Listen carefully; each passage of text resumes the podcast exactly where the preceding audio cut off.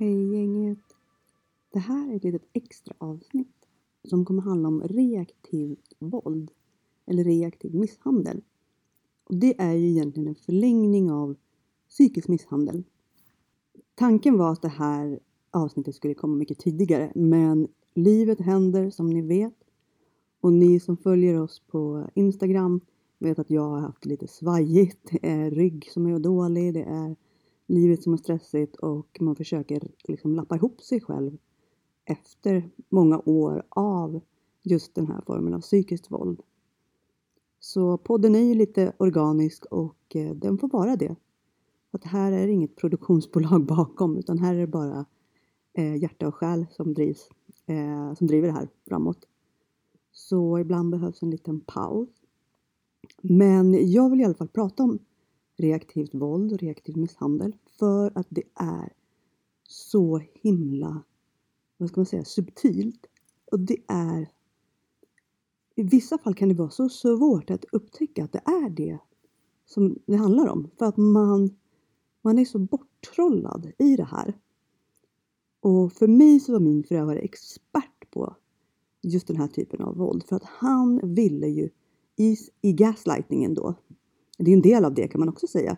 För att gaslighting handlar ju om att man ska få dig att tvivla på allt som handlar om dig själv. Allt som är du och vad du tänker och tycker, din, din magkänsla och du ska liksom inte våga lita på dig själv överhuvudtaget.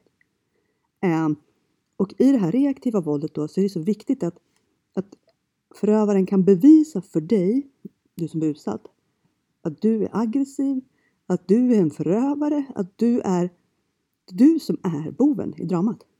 Hela tiden. Och jag tyckte det var så svårt för jag kunde liksom så här, men jag är ju inte en dålig person. Men den här förövaren, i mitt fall, han ville så gärna bevisa det för mig hela tiden. Han försökte liksom göra allt för att jag skulle tappa det. Och jag har ändå ganska långt tålamod och har liksom en, en, vad ska man säga, en toleransnivå som är helt absurd ibland kan jag känna själv nu eftersom att jag har småbarn. Ehm, men han kunde ju psyka mig så mycket att, att man säger saker, man gör saker, man, man, man liksom utom ens egen kontroll. Och då, så fort det händer någonting sånt, så blir det ett bevis för att det är du som är idioten. Det är du som är den aggressiva, det är du som är den som är förövaren ungefär. När man googlar det här så brukar jag hitta lite bra exempel just på det, eh, det här med bilkörning. Och förövaren i det här fallet som jag eh, var, var utsatt för, han var expert på att vara en backseat driver, fast han satt alltid bredvid, så han var ingen backseat driver, men uttrycket är väl så.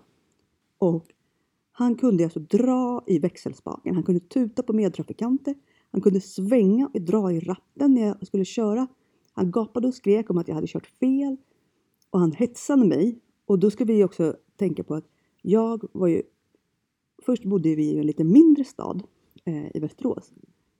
Och sen flyttade vi upp till Stockholm. Och jag, alltså, jag hade sån ångest. När vi ungefär kom mot Rinkeby. Då hade jag, alltså den paniken jag hade i hela mitt system. För att han var ju helt vidrig. Plus att det var väldigt mycket mer trafik än vad jag var van vid.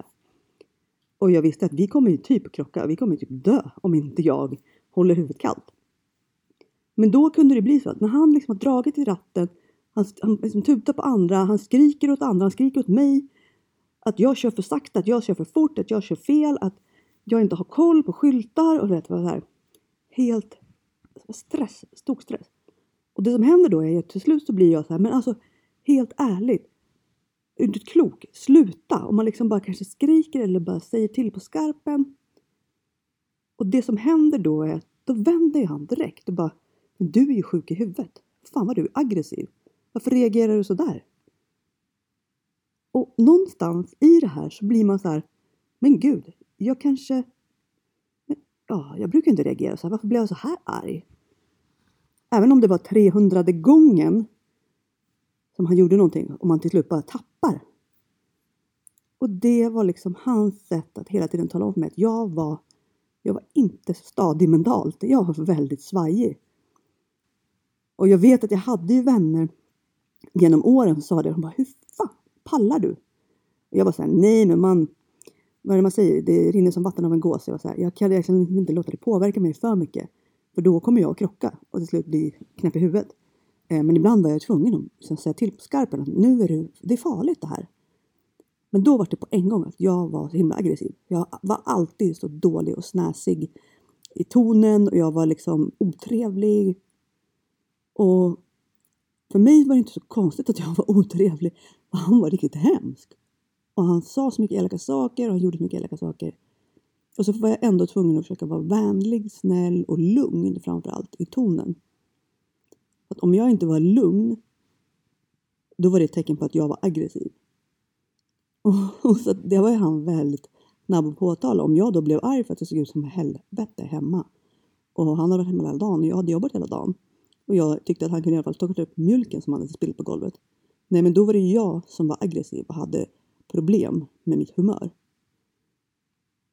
Och till slut så blir man så här, men det här är ju inte...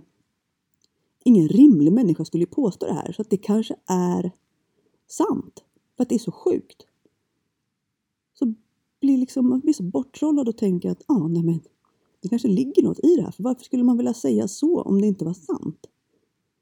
Ja, men det är just för att de vill få dig att tycka att du är sjuk i huvudet. Och då även visa att du är aggressiv. Och det är väl det som någonstans, när jag pratade med Linda, som jag startade podden med, eh, som också är med ibland. Men hon sa ju också det att han sa ju till henne samma sak, att hon var aggressiv. Att hon var hit och hon var dit och det var liksom på meningarna samma som han hade sagt till mig. Och då kände jag, men gud, är det något som alla människor är då? Eller vad är det frågan om? Att så kan det inte vara. Och han pratade även om att hans tidigare ex, de var också aggressiva och sjuka i huvudet. Och det var liksom, det var någon slags förbannelse som förföljde honom. Alla dessa aggressiva människor. Och nu så här efterhand så bara, alltså helt ärligt. Alltså, ja. Men, men jag, var in, jag, var, var helt söndersmulad. Jag kunde inte fatta vettiga beslut. Jag hade liksom, jag hade förlorat mig själv totalt under de här manipulationerna. Och det tar ju så lång tid och det är så mycket små saker. Det kan vara att de förvränger saker du har sagt. Allting. Att de liksom ändrar om och försöker få dig att se ful ut inför andra också. Att de liksom försöker få dig att göra misstag eller jag vet vad någon gång han psykade mig så himla mycket. Han hade en vän, vilket händer aldrig, över på middag hos oss. Och han höll på att psyka mig ut i köket med, med saker jag gjorde med maten. Jag kommer inte ihåg exakt vad det var. Men till slut, alltså jag var så arg, för jag var så både ledsen och arg. Att det dög ju aldrig någonting jag gjorde. Att jag liksom var, vart irriterad. Och då så var han så jäkla snabb, för jag gick ut och gav maten till han och hans kompis och bara så här, ja, här typ. Och jag var liksom inte alls trevlig. Och då var han så jävla snabb att säga det, både till sin vän och till mig. Men nu är du så där igen. Ungefär som att jag hade ett manner med att vara så här.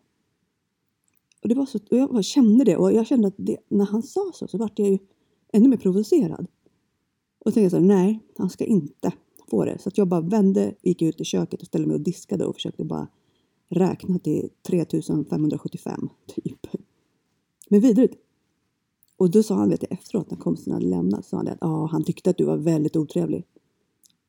Och nu så här efterhand så är jag inte så säker på att det faktiskt var så. Jag tror faktiskt inte det. För att jag bara vet, man känner i magkänslan att nej, det var någonting som han sa för att psyka mig. Och för han ville få med sig den här kompisen i att jag var ju dum i huvudet. Eh, att även samma person hjälpte till lite efteråt också. Med grejer. Så att det stämmer inte. Liksom. Jag bara säger varför skulle han gjort det om han, han hade tyckt illa om mig? För han såg nog igenom det där till slut ändå. Men det var ändå just i den stunden, då kände jag mig också på riktigt otrevlig och hemsk. Som en elak person. Det var som att allt han gjorde liksom halvtimmen, timmarna innan, det försvann. För att jag liksom tappade det. Och han kunde bevisa för mig och för någon annan att det var så. Ja, i vilket fall så är det vidrigt. Och jag har faktiskt eh, två berättelser med mig på, den här, på det här avsnittet. Från två kvinnor som gärna vill, de vill dela med sig av liksom hur subtilt det kan vara, hur små grejer det kan vara egentligen. Men det blir, på det stora hela så blir man dum i huvudet till slut. Och man tappar det. Och det är liksom en hel, vad ska man säga, det är som en, en del av hela den här manipulationen som man är utsatt för. Att allting sitter ihop. Där man kan tycka att varje specifik sak är liten i sig. Men det är fortfarande, när, de, när det sen liksom bygger hela det här pusslet färdigt så blir de liksom en stark enhet till slut. Även om man kan tycka att ja, men den där grejen var väl inte så farlig. Men den grejen och den grejen, den, alltså när man lägger dem på varann på allt annat som de gör så blir det till en sån himla stark kraft som gör att man, man blir helt förlorad. Och det är så svårt att ta sig tillbaka. Och eh, jag har ju som sagt jobbat i åtta år på det här nu och tagit mig tillbaka. Och nu känner jag mig väldigt tuff och stark och men jag har långt kvar att gå. Jag har det. Det jag svajar fortfarande. Det är så mycket i liksom mitt, min centrala känsla för mig själv som han tog bort och bara liksom pajade helt. Och osäkerheten inför mitt eget psyke. Framförallt. Att jag bara känner att jag är ju svajig. Och såklart, det blir man ju efter sådana här saker. Och jag har ju fått PTSD-diagnos. Ehm, så det är ju svajig, såklart. Eh, och det blir ju också så här självuppfyllande för då någonstans hade ju han rätt. Men faktum kvarstår att jag fortfarande har två små barn och jag är inte en aggressiv person. Och det är mitt värsta är hatar att skälla på mina barn. Det finns inget värre. Så jag försöker hitta andra lösningar. Eh, för att jag tycker att det är så vidrigt med aggressiviteten. Jag har ju, får ju PTSD, jag får riktig PTSD av den. Men jag vet att man måste säga till barn ordentligt. Ibland så blir det liksom att jag får så här, ja, höja rösten ordentligt. Och det är det gör ont i hela mig. Men jag måste, för att är man tre år gammal så förstår man inte alltid. Liksom. Man märker det. Den här personen har inget konsekvenstänk. Och det kommer att hända en olycka. Och även fast jag sa det här för två sekunder sedan så kommer det och bara försvinna. Och han kommer göra så, samma sak igen. Vissa stunder så känner jag bara fy helsike. Att det inte hjälpte mig. Först tänkte jag så här, ja men har man varit tillsammans med en riktig psykopat eller narcissist eller någon person, liksom psykopatiska personlighetsdrag så har man ju ändå lärt sig massor och man har stått ut och man har liksom fått, vad ska man säga, försmak. Så jag bara, det kommer ju aldrig, inte vara liksom något problem att ha barn efter en sån här relation. Jag har varit med det där i 11 år, då kan man skaffa barn. Så här, ja, men det du glömde var ju fortfarande att du är så jävla slut. Och du är så trött som människa och du har inte kraften och en annan person har liksom vridit ur varenda liten uns av styrka, självförtroende och bara semulat sönder dig. Och den personen ska sen ta sig an att vara trött och ha barn, bli störd hela tiden, bli jagad. Alltså alla de här grejerna som är. Och att det skulle trigga så mycket posttraumatisk stress, det trodde jag inte. Men eh, det är en del av livet. Jag, jag lärde mig. Jag har lärt mig massor. Det är helt sjukt. Men eh, vi fortsätter lära oss. Och i alla fall, så det här avsnittet ägnar jag åt just den här psykiska misshandeln. Så kommer jag att bara, jag släpper på de här tjejerna och så gör jag en liten avslutande sammanfattning sen. Så hörs vi om en liten stund. Tack snälla. Jag heter Jenna. Och första gången som jag hörde någonting om reaktiv misshandel var på Psykopatpodden. Vilket innebär väldigt nyligen. Jag hade ett förhållande tillsammans med eh, min förövare som pågick i 13 år. En av gångerna som jag minns extra tydligt det var när vi var på resa genom Sverige och vi hade vår son med oss. Vi lyssnade på olika poddar och ett av de här avsnitten som vi lyssnade på handlade om ett, eh, det var mer ett spökavsnitt. Det handlade om en skog i, eh, i Japan tror jag, där många hade tagit livet av sig. Och sen hade folk som var i skogen och gick ehm, stött på de här. Och jag tycker att det kan vara ganska läskigt och skrämmande att lyssna på sånt här för att jag menar, vem, vem tycker inte det? Men det var ändå intressant att höra om det. Och jag vet att min förövare visste om att jag var väldigt lättskrämd. Men tänkte inte så mycket på det nu. Vi kom till hotellet där vi skulle sova och på kvällen när vi hade släckt ner och våran son också hade somnat så vet jag att han liksom skrämde mig. Ehm, Skojade om att det var någon i rummet och, och sådär. Och jag, jag tror ganska mycket på det där. Ehm, och, men jag tycker ändå att det är lite skrämmande, speciellt om någon annan talar om det för mig. Ehm, men jag bad honom att sluta och denna gången så, så slutade han och jag vet att vi somnade sen. På morgonen därefter så tog han upp detta här igen och försökte skrämma mig om att det låg någon under sängen och tänk om vi skulle stöta på någon där och föreställ dig att någon hänger där eller ja, han, han gjorde verkligen allt för att skrämma upp mig och jag såg åt honom på snälla men sluta snälla, jag, jag, jag vill inte höra detta. Och då är ändå våran son med oss i rummet så att han, han hör ju vad vi pratar om. Och han slutade inte.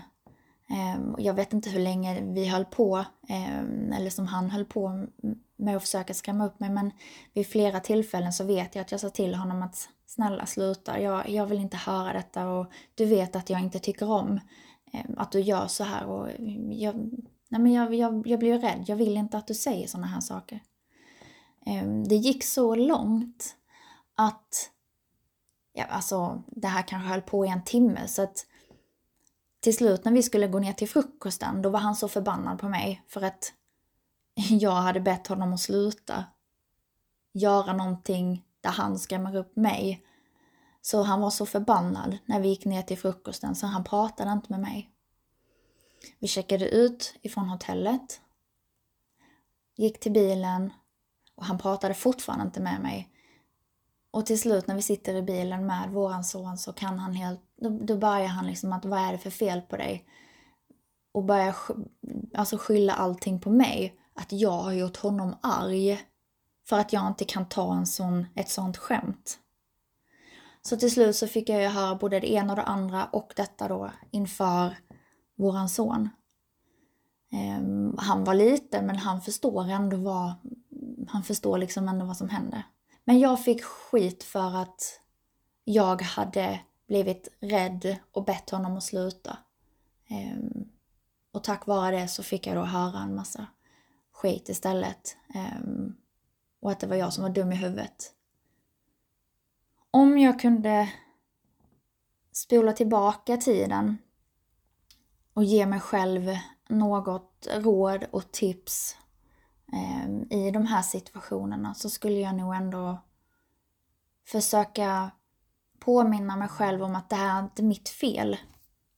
Det är inte jag som ska ta skit för någonting. Det är inte jag som har gjort honom arg och upprörd egentligen. Det här är inte mitt fel.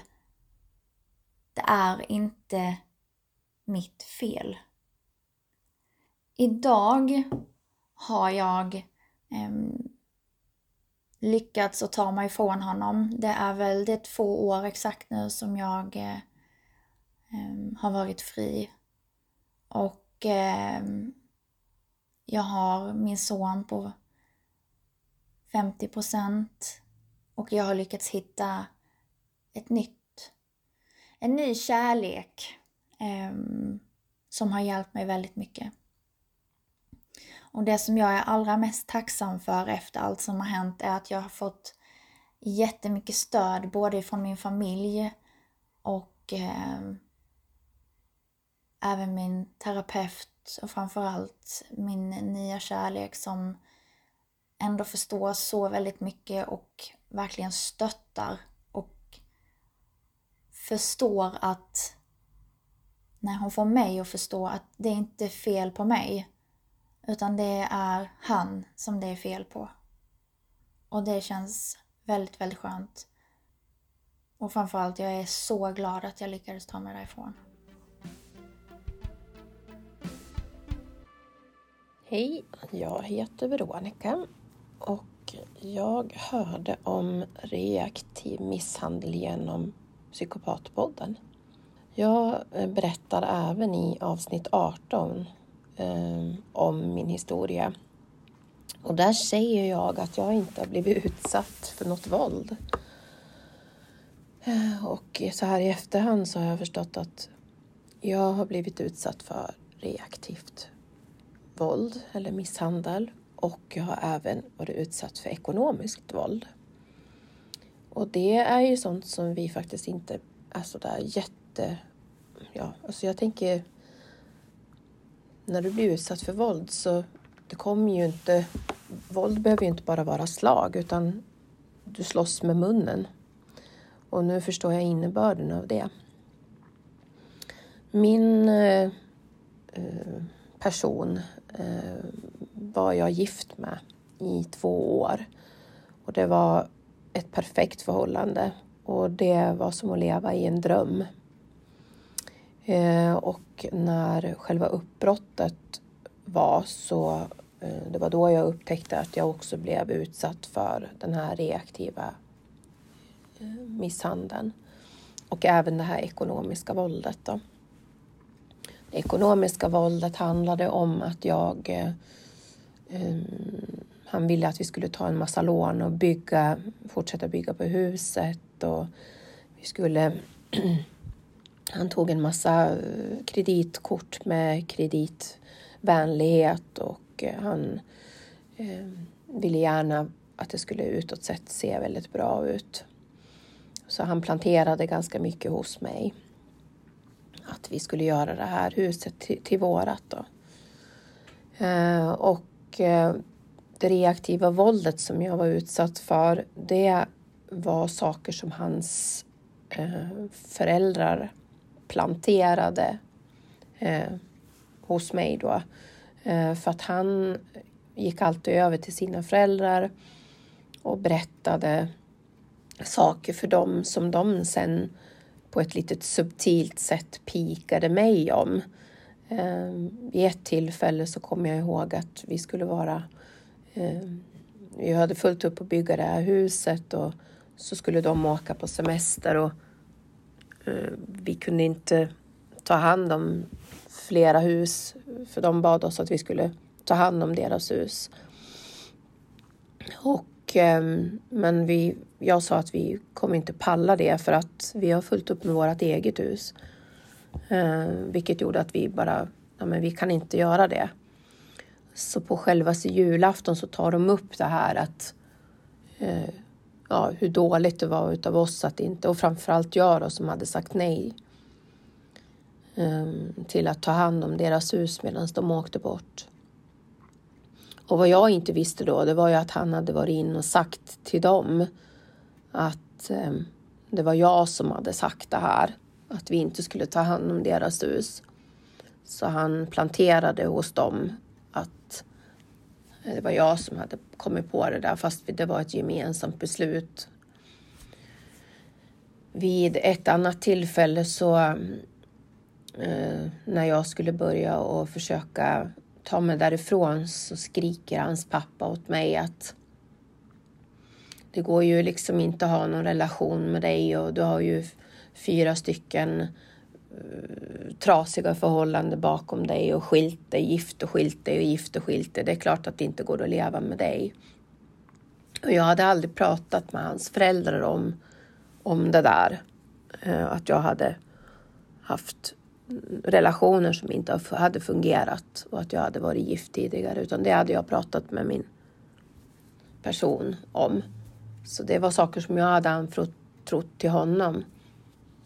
Så det blev som att hans föräldrar blev de som reaktivt misshandlade mig. Eh, och det förstår jag ju så här efteråt också. Hans mamma var väldigt vidskeplig. Så att hon hade gått till en spåtant. Och då hade spåtanten sagt att hon skulle akta sig för en kvinna som hade tagit aborter, flertalet aborter. Eh, och att ehm, ja, hade ett väldigt brokigt för, förflutet liksom. Och det där med fyra aborter, det stämmer ju inte utan i själva verket så har jag haft flera missfall innan jag fick min son. Och efter det också. Eh, så det stämmer inte att, att men det var som att det var en antydan till, till det. Och det där hade jag anförtrott också till min man att eh, ja, min före detta man att eller person som jag väljer att kalla honom för han är ingenting liksom för mig. Så. Eh, och eh, det visste de om så han liksom gick över direkt till dem och berättade det jag hade, hade sagt i ja, anförtrott och sen gjorde de om det till någon annan historia som inte stämde. Jag skulle på något sätt vilja säga till mig själv att, att jag ska lita på magkänslan när det är någonting som känns fel. Eh, för att det gjorde det ganska lång tid men när man är i den här bubblan så, så varken ser man eller förstår att det här pågår. Och jag är väldigt tacksam också över att jag eh, ändå kom ganska välbehållet ur det. Jag vet att kvinnan som levde med honom och har barn med honom kom ju absolut inte lika lindrigt undan som jag gjorde. Ehm, jag har eh, en hel del sviter kvar ifrån från den här tiden. Jag har dåligt minne och jag får flashback och jag pendlar ganska mycket i humöret och blir väldigt ledsen och sörjer ganska mycket gör jag. Det har varit en väldigt tuff tid fast jag är så långt tillbaks i tiden så det är som en, som en järndimma på något vis. Men jag är ändå tacksam över att jag har fått bra stöd och eh, fin uppbackning från människor runt omkring mig. Eh, och att man också upplyser mer om de här sakerna som Psykopatpodden är ju värt hur mycket som helst.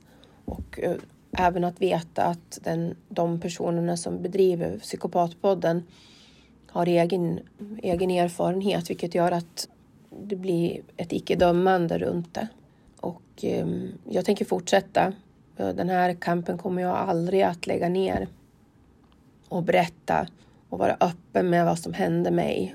Ehm, även fast jag vet att jag utsätter mig själv för en viss risk. Eh, genom att vi fick skyddad identitet, jag och min son så kommer jag aldrig att han kommer aldrig kunna sätta munkavle på mig. Någonsin. Eh, om det så är det sista jag gör så ska jag berätta om det här. För att jag behöver hålla min historia vid liv. Eh, inte för att jag ska få något medgivande eller medkänsla eller någonting utan för att upplysa och även för att förstå mig själv. Vilket jag har gjort nu när jag har förstått vad jag har utsatts för den här reaktiva misshandeln.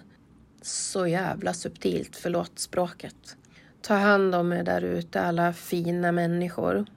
Eh, finns det någonting jag kan göra så säg bara till. Stor kram till er. Tack Jenna och Veronica. Det är ju, just när man hör andra berätta så tycker jag det, det är alltid lite jobbigt och man blir liksom, man blir sorgsen för att det är så många som är drabbade och det är så mycket smärta och så mycket skit i det här. Um, men jag vill i alla fall säga avslutningsvis att jag är väldigt tacksam för det här communityt som det har blivit och vad Instagramkontot gör med både mig och många andra och vad den här podden har kunnat skapa och göra. Det har känts eh, viktigt att bidra och det är ju många som är där ute och bara oh, inte vet och de precis som jag var, man, har liksom, man fattar inte att det är det här man är utsatt för. Och man tror att man själv är dum i huvudet och att det är mitt eget fel och allt det här liksom. Att man, man är liksom förlorad i den här manipulationen. Och det är precis som att vara med i en sekt. Det är samma typ av hjärntvätt och det är inte så lätt att bara gå. Jag blir så extremt provocerad av människor som bara, men det är ju bara att lämna. Varför lämnar man inte det? Ja, ah, ja men då har du ju ingen aning om vad manipulation handlar om. Och jag har gjort den här julkalendern i år. Jag kommer lägga upp den på Youtube faktiskt. Med text. För jag fick en, en förfrågan ut till döva och hörselskadade. Och de är jätteviktiga. Så såklart så ska vi ha eh, textade videos.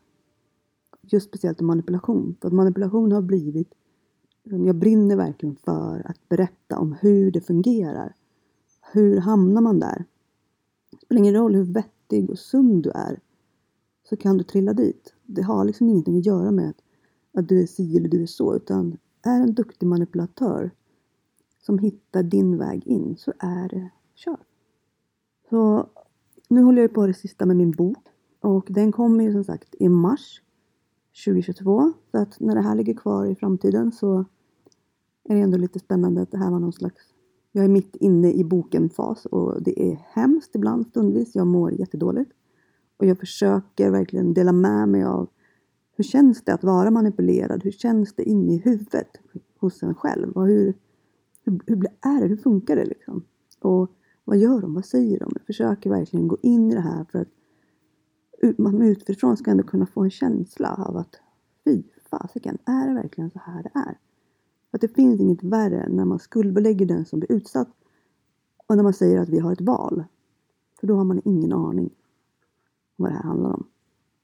Så min bok som heter Psykopatens handbok den kommer komma 22 mars 2022. Och som sagt, den är inte riktigt färdig än. Jag håller på med sista editeringen och jag är jätte, jättenervös. Det känns helt sjukt Eh, om jag ska vara helt ärlig. Men jag måste göra det. Jag måste bara fullfölja det. Jag började för så många år sedan. Och bara skriva massa texter. Och jag, jag kan inte skriva. Men jag kände att jag hade någonting att säga. Jag ville berätta. Jag ville liksom hjälpa andra så som jag hade önskat att jag hade fått liksom information när jag var där och då. Så det är liksom drivkraften till hela den här boken. Nu ska jag inte bli långrandig om den. Eh, men jag vill bara tacka för det här året och det kommer kanske inte mer inlägg tror jag innan nyår. Så ta hand om er allihopa och som vanligt, vi finns på Psykopatpodden överallt, i alla sociala medier. Och jag kommer nog starta den här Youtube-kanalen. Jag känner det. Det kan inte bara vara ett energiinfall jag har nu. Jag ska faktiskt gå vidare och göra det. Så gå in på Instagram. Där finns de mesta uppdateringarna och jag är mest där inne. Om ni vill nå mig någonting eller vill någonting, whatever, eller tipsa om något. Eh, och det är väldigt många som skriver. Jag hinner inte med alla, men jag gör så gott jag kan. Och ta hand om er där ute. Och vi ses snart igen. Hej hej!